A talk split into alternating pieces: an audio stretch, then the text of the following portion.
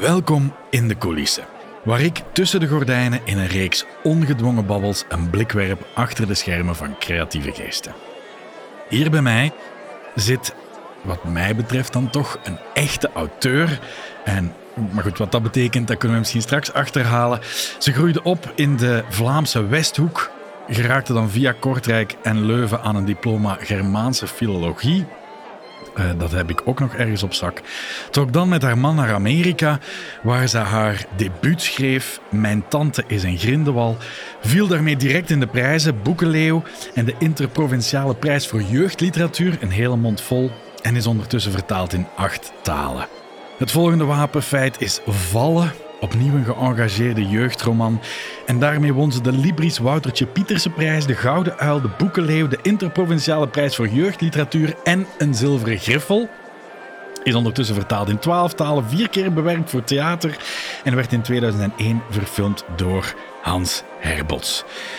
Ik ga niet heel haar cv opnoemen. Het zou ons een hele podcast lang duren, maar ze schrijft romans, essays, korte verhalen en debuteerde onlangs eigenlijk nog in 2022 ook als dichter met de bundel Krop. Ze won een heleboel prijzen, waarvan ze waarschijnlijk gaat zeggen dat dat allemaal niet zo belangrijk is.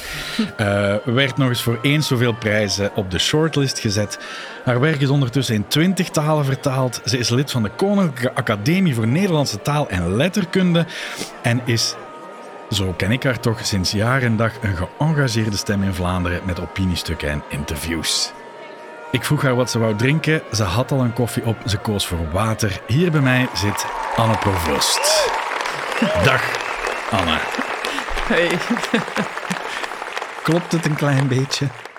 Goed gedaan. Goed, goed verteld. Ja. Maar ja, allee, ja, het staat natuurlijk allemaal ook gewoon op uw eigen website. Ja, ik heb vooral naar jouw stem geluisterd. Ik hoor jou graag spreken. ik ga, het is nu toch aan u om een beetje te babbelen. Right. Uh, ja, ja, ja. Heel grappig. Ik las ergens dat jij Germaanse zit gaan studeren en eigenlijk besliste, dit voor schrijven, dat is echt niks voor mij. Ik ga dat niet doen. En toen plots toch. Uh, ja, ik zou niet stellen dat ik dacht dat schrijven niks voor mij was. Ik, ik, uh, ik dacht niet dat publiceren iets voor mij was, want ik schreef altijd. Ik kan me niet zodanig de tijd herinneren dat ik niet schreef. Uh, maar ik ben wel op een dag echt heel bewust gestopt met schrijven van dagboeken, omdat ik dacht, ja, dat is allemaal tijdverspilling. Dus uh, dan ben ik uh, gaan studeren, Germaanse gaan studeren, uh, wat nu literatuur genoemd zou worden. want jonge mensen weten niet meer wat dat is. Germaanse. Ja.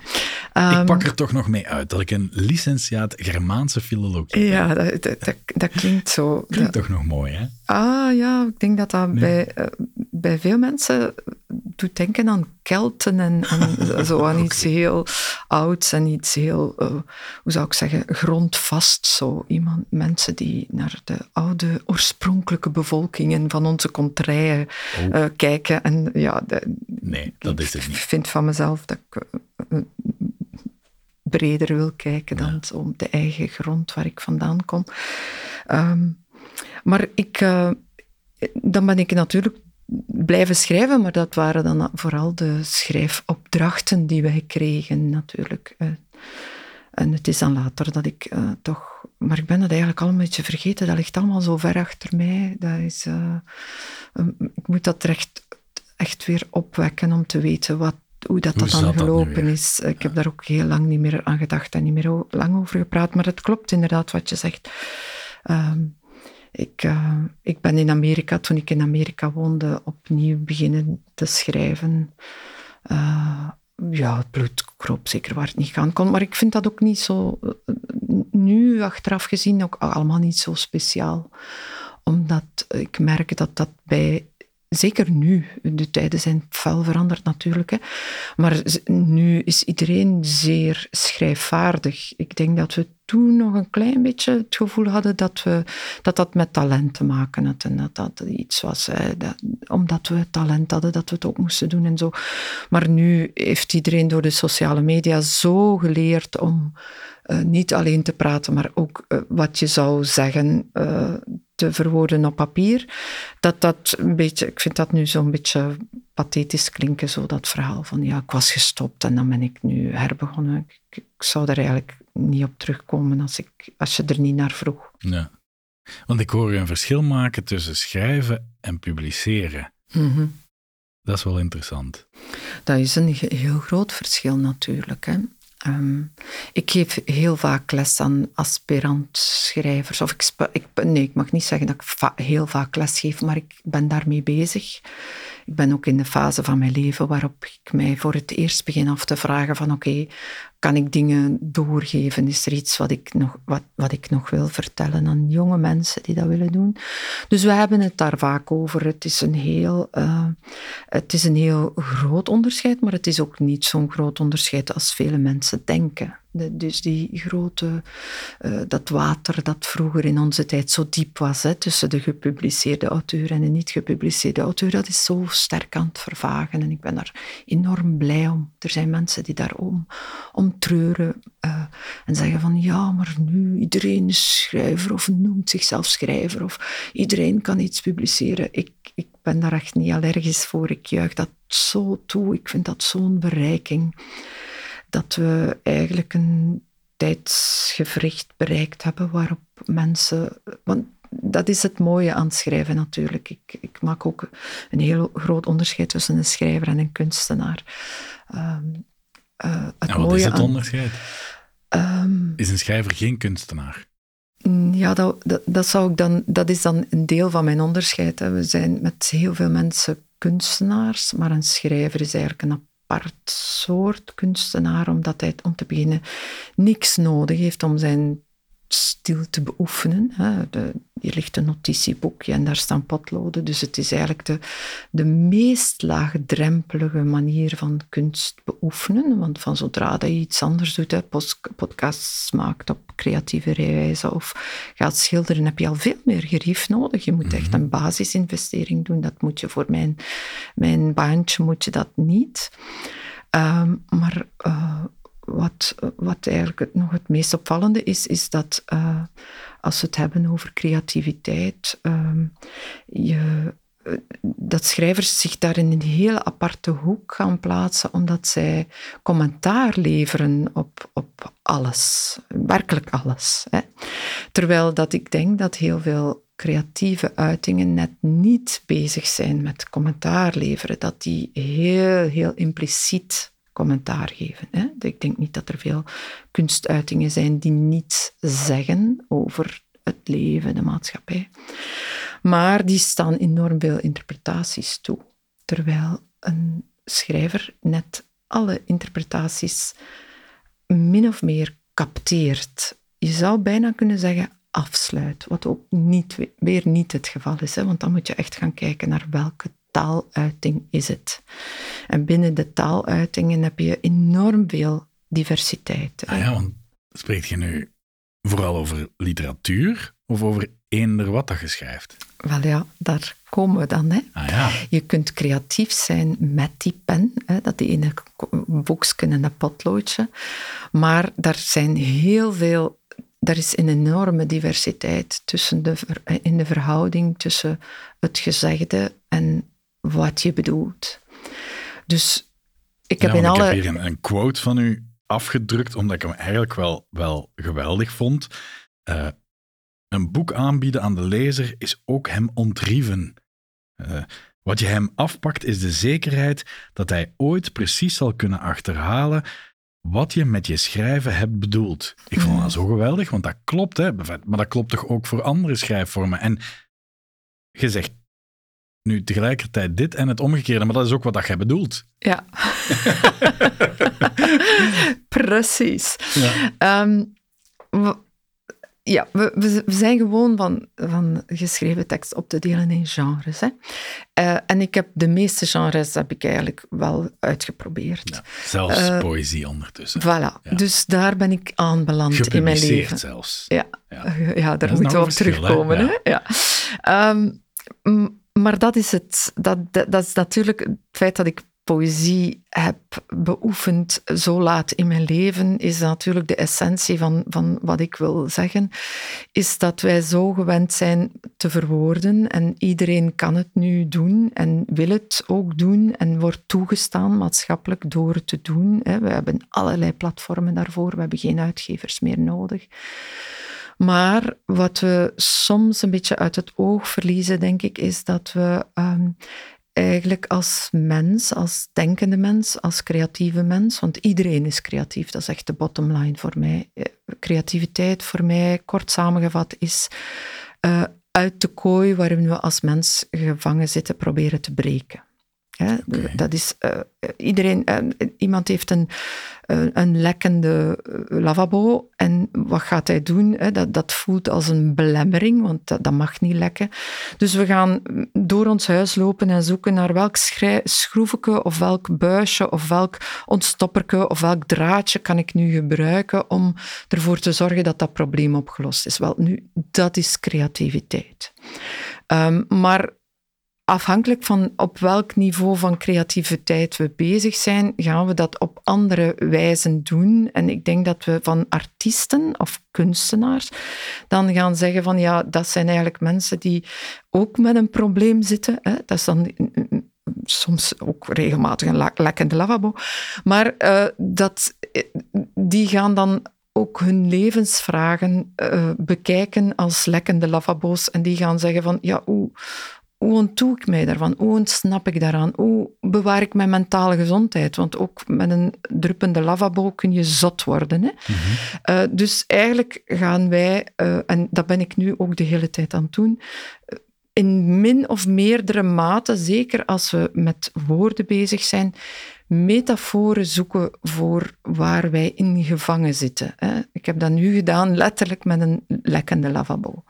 Dus wij gaan zoeken naar parallellen, omdat wij ons, zeker als we met woorden bezig zijn, altijd begeven op de niveaus waarvan mensen, en ik zeg bijna gewone mensen, ook mensen die niet altijd dag in dag uit met taal bezig zijn, uh, gaan zeggen van. Uh, we hebben dat allemaal gebruikt, hè, die woorden, of we nu schrijver zijn of niet, maar we maken dingen mee zoals een oorlog, zoals die nu bezig is, of een sterfgeval. We gaan altijd zeggen, ik heb er geen woorden voor. Mhm. Dat is iets waar we, waar we heel vaak op terugvallen. Dat is juist het spagaat waarin wij als mens staan. Hè? Dat wij enerzijds zeggen van er zijn dingen die wij niet verwoord krijgen, maar de kunstenaar, schrijver, heeft dan een soort arrogantie van dat toch altijd te proberen. Hè? We zeggen van tevoren van, ik kan het niet verwoorden, maar wij gaan het dan toch eventjes proberen te doen. We leven dan in een soort van uh, idylle, denk ik, uh, die misschien niet altijd een idylle is of niet altijd een, een waanbeeld dat dat soms andere mensen helpt. Hè. Dat zij, dat, dat, omdat ik uit mijn kooi probeer te geraken, en hoe, dat heb ik gezegd, hè, met metafoor, door parallellen te leggen en door vergelijkingen te maken. En dat we dan toch op een of andere manier misschien uh, anderen helpen om de woorden die zij dan niet vinden toch te verstrekken. Maar anderzijds denk ik dat wij als schrijver, ik in ieder geval, vind dat heel erg mijn missie, ook altijd aan anderen wil signaleren van pas op, wij denken wel dat er geen woorden zijn, maar kijk, hier zijn er. En ik heb dat geprobeerd, maar eigenlijk mag jij dat ook proberen. Jij mag ook, je mag mijn woorden lenen, maar door mijn woorden te lenen ga je misschien zelf op verhaal komen. Dus alles wat ik doe in mijn creativiteit en in het schrijven is ook altijd een zeer duidelijke uitnodiging, een zeer uh, uh, geprovoceerde uitnodiging bijna, om te vragen, doe dat ook, probeer dat ook, overwin die drempel. Denk niet dat je dat er zoiets is als geboren worden als schrijver. Dat is helemaal niet zo. Dat is ons een beetje wijsgemaakt. In mijn generatie was dat nog heel erg zo. Van, je moest dat talent hebben. En werd er heel erg neergekeken op mensen die dat probeerden en niet uitge, geven raakten. Of, er was daar echt zo'n een hiërarchie. Je had de gecanoniseerden en je had de, de mensen die door de receptie. En dan, en, en dan werd het wie verkocht en wie niet, et cetera. Dus dat, dat zijn allemaal debatten die ik heb meegemaakt. Ik ben daar oud genoeg voor. Maar ik, ben, ik heb nu eigenlijk heel sterk een punt bereikt waarin ik zeg van ja, maar waar zijn we dan eigenlijk mee bezig als we dat doen? Want dan zeggen we dat er mensen zijn met talent en zonder talent. En dan gaan we dat in al die recensies terugvinden. Hè, van de, een eh, de ene getalenteerd, de ander niet. Terwijl ik denk, ik als een soort van levensdoel stel om net dat af te breken en als uh, want daarom maakte ik ook dat onderscheid tussen schrijver en, mm -hmm. en, en kunstenaar. Een schrijver is een soort kunstenaar, maar een schrijver heeft ook altijd een mening en heeft ook altijd een, een uitgangspunt. En die, enerzijds zou je denken, die neemt stellingen, terwijl je dikwijls dat zal ontkennen en zeggen van nee, ik neem een stem op. Ik ga juist laten zien hoe mensen kunnen denken. En ik denk dat een van de. Uh, we hebben Margaret Mead die zegt: uh, wanneer is de beschaving, civilization, wanneer is dat eigenlijk uitgevonden? En zij, zij zegt dan, dat is een boetade die je dikwijls hoort natuurlijk, uh, is, zij zal dan heel vaak zeggen van ja, dat is het moment dat wij, dat wij zien dat in de in het gebeente van, van de ancestors, van de voorouders die wij vinden, dat daar een been gespalkt is geweest. Hè? Dat is een been dat gebroken is en dat is terug aan elkaar gegroeid. En daarom weten we van, dat is eigenlijk civilization die begint, want daar hebben de mensen elkaar geholpen. Ze hebben eigenlijk gezorgd van, dat been is gebroken, maar we gaan dat spalken en dan, kun jij, dan kan dat genezen en jij kunt weer verder ik, ik zou daar iets tegenover willen stellen. Niet dat ik Margaret Mead van tafel wil wegen, maar uh, ik denk dan van, oké, als dat beschaving is, dan hebben dieren ook beschaving. Want eh, we hebben allemaal genoeg guilty pleasures, dat we naar die dierenfilmpjes kijken waar dieren elkaar helpen. Dus dan denk ik van, wacht, is, zijn er niet andere breekpunten die ons, onze ultieme menselijkheid zijn?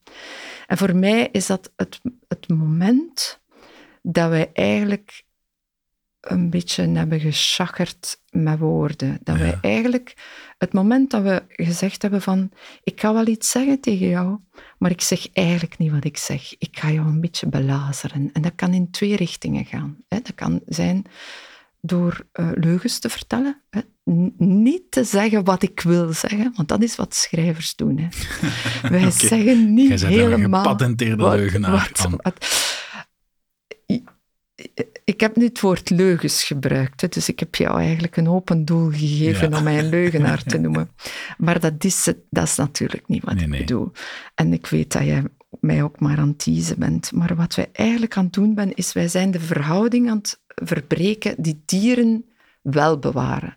Een dier zal communiceren, maar ik denk niet dat een dier aan het spelen is met de waarheid. Een dier is gewoon wat het is. Ja, die valt samen met wat hij wil communiceren en dat communiceert hij ook als hij boos is. Ik denk, als we zouden spreken met uh, Frans de Waal of zo, dan, dan, denk ik dat hij misschien ook al zou eerste tekenen ontwaren van, uh, we zouden kunnen zeggen, het spel. Namelijk niet zozeer dat, dat die één op één verhouding met inhoud en vorm, maar daarvan afwijken. Maar ik denk dat wij als mens daar toch wel ontzettend ver in gaan. Zo ver dat wij zelfs nu zoiets hebben als de literatuur. En dat is eigenlijk een contract tussen ik als schrijver en jij als lezer. Ik zeg eigenlijk, beste Jeroen, ik ga jou 400 bladzijden in je handen draaien en ik ga jou daar twee weken mee bezighouden. Elke avond ga je daar een uur in moeten lezen voordat dat klaar is. En wat zeg ik a priori tegen jou, a priori, voor jij begint te lezen? Is allemaal geen waar. En jij gaat daarin mee. Hè? Jij zegt niet van, ja maar, dat is niet waar. Dus waarom zou ik daar twee weken elke dag een uur mee bezig zijn? En toch spelen jij en ik dat spel. En we spelen dat nog het meest van al in poëzie, want daar heb jij zelfs geen gehouden vast meer. Jij weet eigenlijk op geen uur meer wat ik bedoel, maar toch ga ik met jou spelen. Dat spel ga ik aangaan en jij bent daarmee akkoord. Jij zegt van, ik ga dat gedicht lezen, ik ga hier waarschijnlijk nauwelijks een touw aan vast kunnen knopen, maar ik ga daar niet op inzoomen. Ik ga daar provoost niet op afrekenen. Waar ga ik op, haar op afrekenen? Op wat zij doet met mijn hoofd. Met al de deurtjes dat zij openzet. Alles die uh, uh, letterlijk zo van die, van die uh, kastjes die, die openklappen, ja. waardoor je het gevoel hebt van, ah, oké. Okay. Ze heeft het waarschijnlijk niet zo bedoeld, maar dit is wat er met mij gebeurt. En dat gebeurt door de woorden die ik gebruik, maar dat zal zekerlijk ook gebeuren door het ritme dat ik gebruik, door de klankkleur van de woorden dat ik kies, door simpele dingen als A's en O's en I's die elkaar afwisselen, door rijm, door binnenrijm. Dat, heel de trucendoos gaat zij gebruiken. Dat is een trucendoos die zij niet zou gebruiken als zij een wetenschappelijk artikel zou schrijven. Want als ze dat zou doen, dan zou ik denken van, ja, maar kan ik die, die schrijver hier wel vertrouwen? Want die is hier precies met mij aan het spelen. Dus er, zijn een heel, er is een hele range van, van, van dingen die je doet als er een één-op-één verhouding zoveel mogelijk is met mijn wetenschappelijk artikel waarin ik jou over een waarheid wil informeren. En dan heb je daartussen een, een journalistiek stuk, dat, dat gaat al een beetje jou bepotelen en een beetje spelen met wat, je, wat die persoon wil bereiken. Hoewel daar journalisten meestal van zichzelf denken dat ze super neutraal zijn, quote non natuurlijk, wij weten dat allemaal. En dan ga je naar de literaire teksten, die dan dikwijls nog essays zijn, die dan ook nog één op één zijn van ik spreek vanuit mezelf, maar dan heb je ook de literaire teksten waar er zo iemand tussen zit, dat is eigenlijk de verteller, dat is helemaal niet de schrijver. En iedereen weet dat en is daar ook, het is daar ook akkoord over, maar hè, dan heb je die autofiction waarvan we denken van, is dat nu de schrijver of niet? En dan heb je die schrijvers die daar heel veel van afgaan, hè, ik die dan een boek schrijf vanuit een uh, invallen bijvoorbeeld, vanuit een jonge man, dus dan weet iedereen van, ja, maar dat gaat niet over die provoost, dat gaat over iemand anders, tot een boek waarbij ik uh, uh, a priori zeg van ja, maar dat is, dat is poëzie. Dat, dat, ga je, dat ga je nooit weten. Dat ga ik ook zelfs niet zeggen. Ik ga zelfs niet zeggen of er een verteller tussen zit. Nee, dat ga je allemaal zelf moeten uitzoeken. Dat is wat ik bedoel als ik zeg we zijn een apart soort kunstenaars, want een schilder kan natuurlijk, die heeft daar veel minder speling in, die kan daar achteraf wel over praten, maar het kunstwerk zelf is veel minder ontsloten. Dat zit dan veel dichter waarschijnlijk bij die uh, poëzie, waarbij we eigenlijk nauwelijks, we kunnen alles zeggen over een schilderwerk en we kunnen er ook niks over zeggen. En als schrijver, ik ga dat een vraag stellen, begint je eigenlijk al te schrijven, als ik u goed begrijp, met een lezer in gedachten. Allee, dit soort schrijven toch, het schrijven waar we het nu over hebben. Want een schilder kan dat schilderij, en veel schilders hebben hun hele kelder vol schilderijen staan, die mm. ze gewoon geschilderd hebben omdat, omdat het uit hun lijf moet of zoiets. Dat is bij een schrijver en bij schrijven dan toch anders. Dat, dat denk ik is ook weer een keuze die je maakt. Ik heb mensen gekend die zeggen van ik wil schrijven en ik wil niet publiceren. Dus die hebben in de metaforische kelder... Bijvoorbeeld, de, de Portugese dichter heeft in zijn leven nooit iets gepubliceerd en wilde het zelfs dus allemaal laten verbranden. verbranden. Ja. Dus, eh, dus dat, dat, soort schrijvers bestaat. Ik reken mij daar niet toe. Maar en dat ik doe je denk... niet met een boek. Want een, een, een roman of een, of een iets langer stuk vraagt ook gewoon heel veel werk. Ja, maar ook dan, theoretisch zou je, zou je dat kunnen doen. Ik kan me bijvoorbeeld voorstellen dat er schrijvers zijn die zeggen van ik uh, leid schipbreuk, hè? ik uh, spoel aan op een eiland, daar is niemand. En het eerste wat ik doe nadat ik een bed gemaakt heb en eten gevonden heb, is ik ga beginnen schrijven. Maar ik, ik daag daar soms collega-schrijvers mee uit en ik zeg ja, maar als je nu zou weten dat je de laatste bent op de wereld, hè? er is een grote at atoomramp gebeurd, ga je het dan nog doen? Of als je weet van, oké, ik mag vandaag de hele dag schrijven, maar vanavond moet ik het uh, gebruiken als aansteekpapier uh, om mijn uh, haardvuur eh, of mijn, mijn kookvuurtje te maken. Zou je dan nog schrijven? Daar zitten gradaties in. Er zijn mensen die zeggen, ook dan nog zou ik schrijven. Maar dat, zijn, dat, is, dat is een kleine groep. En jij? Bij mij is het zeer zeker zo dat ik schrijven zo inspannend vind, dat als er geen lezer zou zijn, hè, als men bijvoorbeeld zou zeggen van schrijf nu maar in een taal die niemand spreekt, hè, maak je zijn eigen taal en maak daar geen codering van, dan zou ik de moeite niet doen. Dan zou ik waarschijnlijk tuinieren. Dat, is, dat vind ik veel leuker, met mijn, aarde, met mijn handen in de aarde zitten. Ah ja, want ik vond wel leuk dat jij zegt, oké, creativiteit is andere mensen helpen, kort samengevat. Maar je kunt mensen maar helpen door het ook in de wereld te zetten. Wacht, ik denk, ik heb niet willen zeggen dat creativiteit andere mensen helpen is. Wat creativiteit is voor mij, is uit de kooi komen. Uit de kooi komen. Ja, dat is echt... En het resultaat is dat anderen daarmee geholpen zijn. kan, kan betekenen dat anderen daarmee geholpen zijn, maar het kan zelfs zo ver gaan dat het... Alleen maar voor jezelf is. Nee, nog erger. Dat het het voor, het voor de anderen alleen maar erger maakt. Dus dit, er zit geen uh, finaliteit in, geen wil staat in dat tweede deel. Ja, ja. Dus dat, dat is echt een, een zijluik. Ik, ik wil daar echt niet verkeerd begrepen in worden. Hè, want ik wil die parallel kunnen blijven maken met wat een kunstenaar, een beeld, laten we zeggen een beeldenkunstenaar, maar bon, dan zitten mensen die dansen en zo daar niet in, dus dat is ook weer te beperkt. Um, kunst is nooit bedoeld om iemand te helpen. Nee, nee. Maar je bent soms ook geholpen als het net niet helpt. Hè? Helpen is breed. Ik, ik heb ook al kunst tot mij genomen, of zo te zeggen, of dingen gelezen waarvan ik compleet kapot was. Maar daar komt toch altijd, en dan ik grijp dikwijls terug naar de, de Griekse theorie, daar komt dan toch altijd catharsis uit. Voilà. Uh, ik denk dat kunst uh, kan het altijd doen. En kunst zou minimaal altijd wel ook die schuifjes in jouw hoofd open moeten kunnen zetten. Ja. Uh, en dat is dan nog aan jou. Hè? Ik bedoel, je kunt... ah ja, en als het het niet doet voor mij of voor u, dan doet het, het, voor, iemand, voor iemand anders. Exact. En op welke manier dat dan gebeurt, is ook maar de vraag. Voilà. Dus als kunstenaar, schrijver, hoeft je daar eigenlijk ook niet je mee hoeft je er niks van aan te trekken en je moet ook nooit verantwoording afleggen. Nee. Maar ook daar denk ik dat de schrijver zich weer onderscheidt.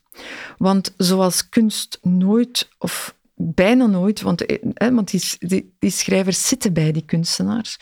Je zou natuurlijk ook kunnen zeggen van we moeten daarmee opletten. Want ik zou bijvoorbeeld heel antisemitische uh, poëzie kunnen uh, maken en zeggen van ja, maar hallo, we hadden toch gezegd, een kunstenaar moet nooit verantwoording afleggen. Maar net omdat het talige ook inhoud heeft die je altijd ook wel één op één als inhoud kunt beschouwen en ook zeggen van ja, maar dit is waarschijnlijk wat jij zegt, want 100% weet je dat nooit. Hè? Dat, kan, dat zou dan zelfs een antisemitisch, antisemitisch gedicht kunnen zijn dat een persiflage is of iets. Dus dat debat gaat er toch altijd zijn. Je gaat dat nooit kunnen. Uh, dat, je kunt dat veel minder loskoppelen, omdat je inhoud geeft, dan bijvoorbeeld bij een beeldend kunstwerk, waarvan je bijna nooit zou kunnen zeggen: ja, maar dat is één op één antisemitisch. Dus die, dat wel en niet kunnen weten wat de, wat de schrijver bedoelt, of eh, de zegger ook, hè, want jij hebt dan heel veel te maken met spraak, hè, met mhm. het gezegde. Dat valt eigenlijk, dat, dat zit heel dicht op elkaar. Eh, vroeger was het verschil tussen wat jij deed en wat ik deed, is dat het gesprokene, dat werd nauwelijks één op één herhaald. Hè. We hadden bij de Grieken die orale traditie, maar vandaag kunnen we dat capteren, we kunnen dat vasthouden. Dus jouw vak komt steeds dichter bij het mijne, want het mijne staat gebeiteld in steen, maar het jouwe is gebeiteld in die microfoon, In, die, in die opnameapparatuur waarvan we vroeger nog dachten van, ja, maar als, als de opnameapparatuur niet meer bestaat, dan kunnen we het bandje niet meer spelen, maar ook die fase is voorbij, want we kunnen blijven oproepen via al onze kanalen die jij ook, ook gaat gebruiken. die we misschien doen, zijn niet meer herroepbaar. Ja, en, ja, en wat dat betreft leven we in een zeer gevoelige wereld. Hè. Dus wat er geschreven is, wat er gezegd is, kun je op afgerekend worden. Dat is iets, een heel nieuw fenomeen waar we vandaag mee te maken hebben. Maar als schrijver kunnen we dat nooit erkennen. Dat we altijd niet alleen met die vormelijke, dat artistieke, maar we hebben ook altijd een, wat dan vroeger genoemd werd met een, een woord waar heel veel mensen allergisch aan zijn, maar het is er wel, een boodschap. Nou, want die spanning zit altijd in het geschreven woord, zullen we dan nu zeggen? Want er is altijd wat jij als ehm, auteur hebt willen zeggen, maar je kunt dat niet schrijven zonder te denken, wat zou de lezer daarvan denken? En in die zin... En je kunt je er dus niet achter verstoppen. Maar het zou ook maar erg zijn, moest je daar constant rekening mee moeten houden. Voilà. Ja, en in die zin is, toen jij mij vroeg van, uh, zit ik op dat eiland en zou ik dan uh, nog schrijven en zou ik dan, uh, welk soort schrijver ben ik? ik ben, ik zie mezelf als in de hoogst mogelijke mate iemand die schrijven beschouwt als een act van communicatie. Dus ik ben in de hoogst mogelijke mate iemand die zegt: Ik zou nooit schrijven zonder een lezer. Bij mij is altijd het schrijven in gesprek gaan met iemand. Dus ik wil eigenlijk alleen maar schrijven, bijna alleen maar schrijven, omdat ik denk: oké, zelfs al is die lezer niet bij mij op het moment dat hij leest, in zijn hoofd, minstens in zijn hoofd, zal die met mij praten. Kan een schrijver anno 2024, ehm, kan die nog kiezen van dat niet te doen? Kunt je u als schrijver nog permitteren om niet de lezer mee in uw schrijfproces op te nemen? Net omdat we zo gemediatiseerd zijn, net omdat er zoveel meningen zijn, net omdat het zo. Ehm, Technisch kan het, hè? Technisch kan het. Je kunt perfect schrijven en het in een, uh, en je schrijfsel in een fles stoppen en in de zee gooien en hopen dat het nooit meer boven water komt. Maar uh, ik snap wat je bedoelt. Het omgekeerde kan niet meer. Je kunt, ik, ik vraag mij soms af of je nog echt gewoon kunt publiceren.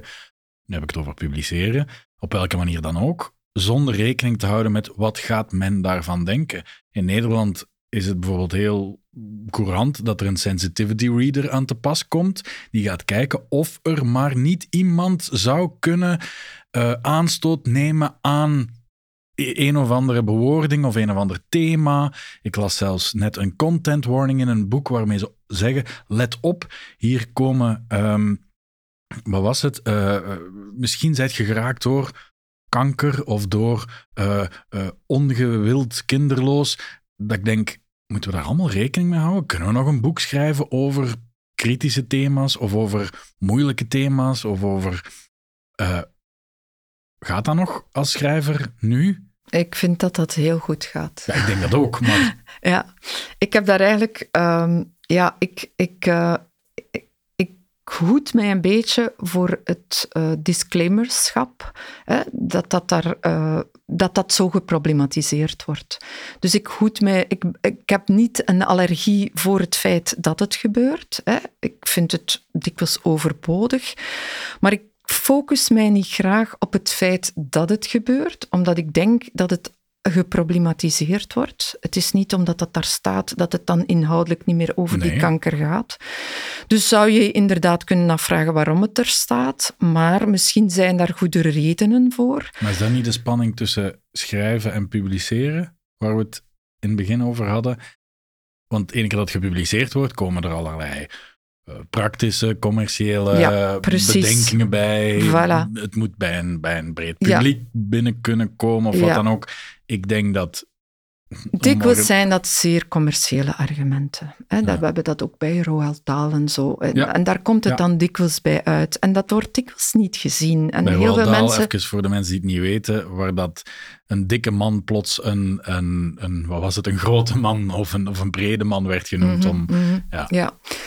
Um, ja, ik, ik, in dat hele debat denk ik dat we heel erg moeten uitkijken dat we niet dit debat betrekken op als zijnde, oh, we mogen niets meer zeggen. Ik denk dat we, in, zeker hier in België, in een maatschappij wonen waarin we zoveel kunnen zeggen dat we onze polkjes mogen kussen. En uh, ik denk dat van zodra dat je voelt van ja, er, er zijn allerlei dingen gaande, heeft het dikwijls een zeer commercieel motief. En dat was ook zo bij die erven Roald. Maar dat is een heel genuanceerd debat. En dat, die nuance die gaat compleet verloren, vind ik zelf. Uh, ik, uh, ik heb zelf al heel vroeg in mijn leven te maken gehad met overleg over hoe je een tekst publiceert.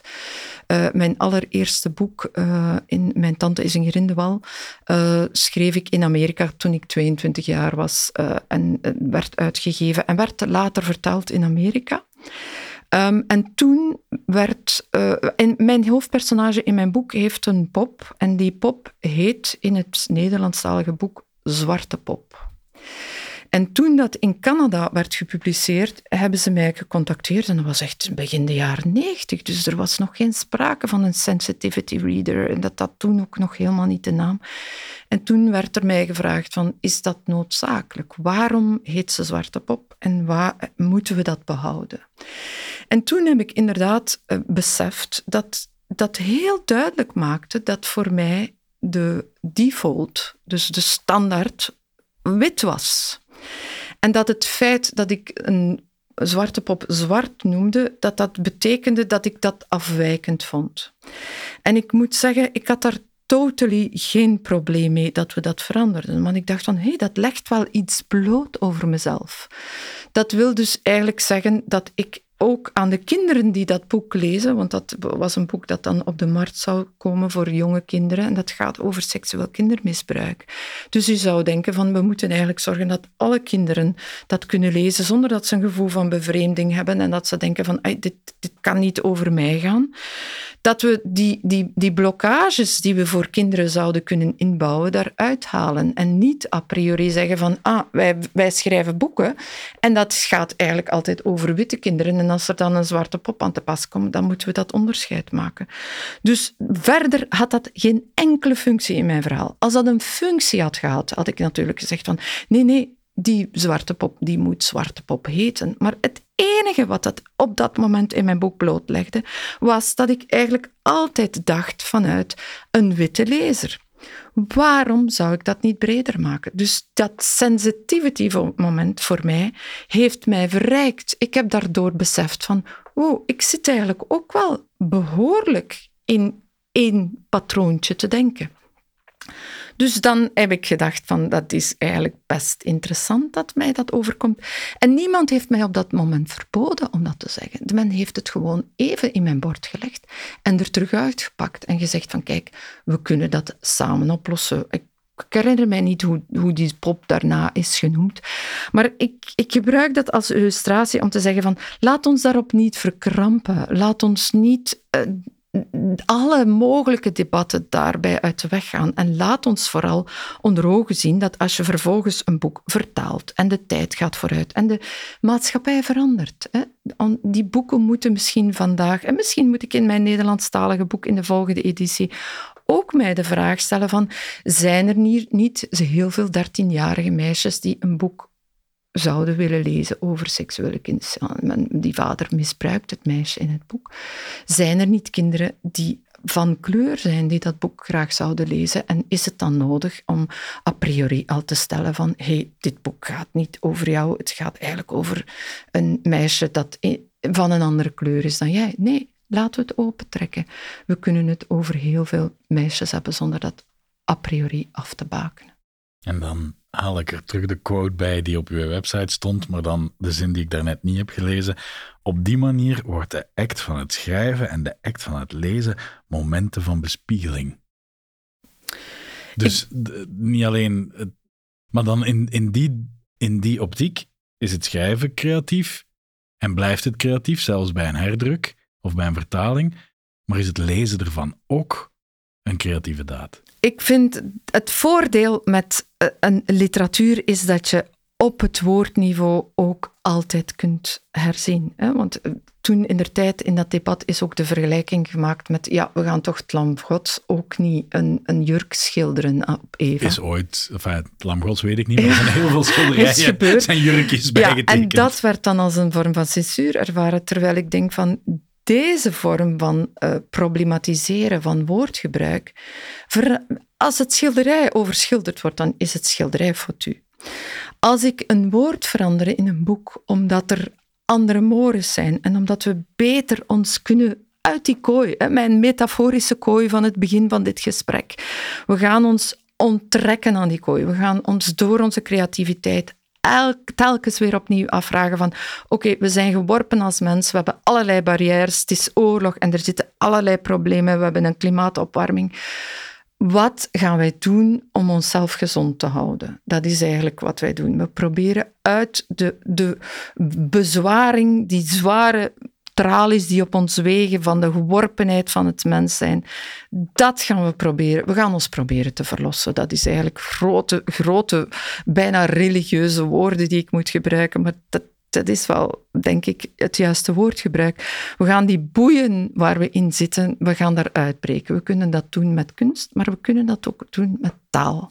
En taal is een apart broed. Vooral met taal. En dat is een apart De definitie van cultuur, in veel definities over wat is cultuur of wat is beschaving, komt ook taal naar voren. Hè. De moment dat wij zijn beginnen schrijven, dan mogen wetten zijn, dan mogen jij leugens genoemd, maar dat kunnen even goed wetten zijn of wat dan ook. Dat is ook dikwijls de definitie van wanneer begint beschaving. Ja, en ik, ik ben een groot aanhanger van. Want, maar ik weet natuurlijk niet of dat de, de, de mevrouw die gespalkt werd bij Margaret Mead, of zij al taal Misschien gebruikte had of een niet. doktersbriefje bij, dat ook geschreven is. Dat is ook taal.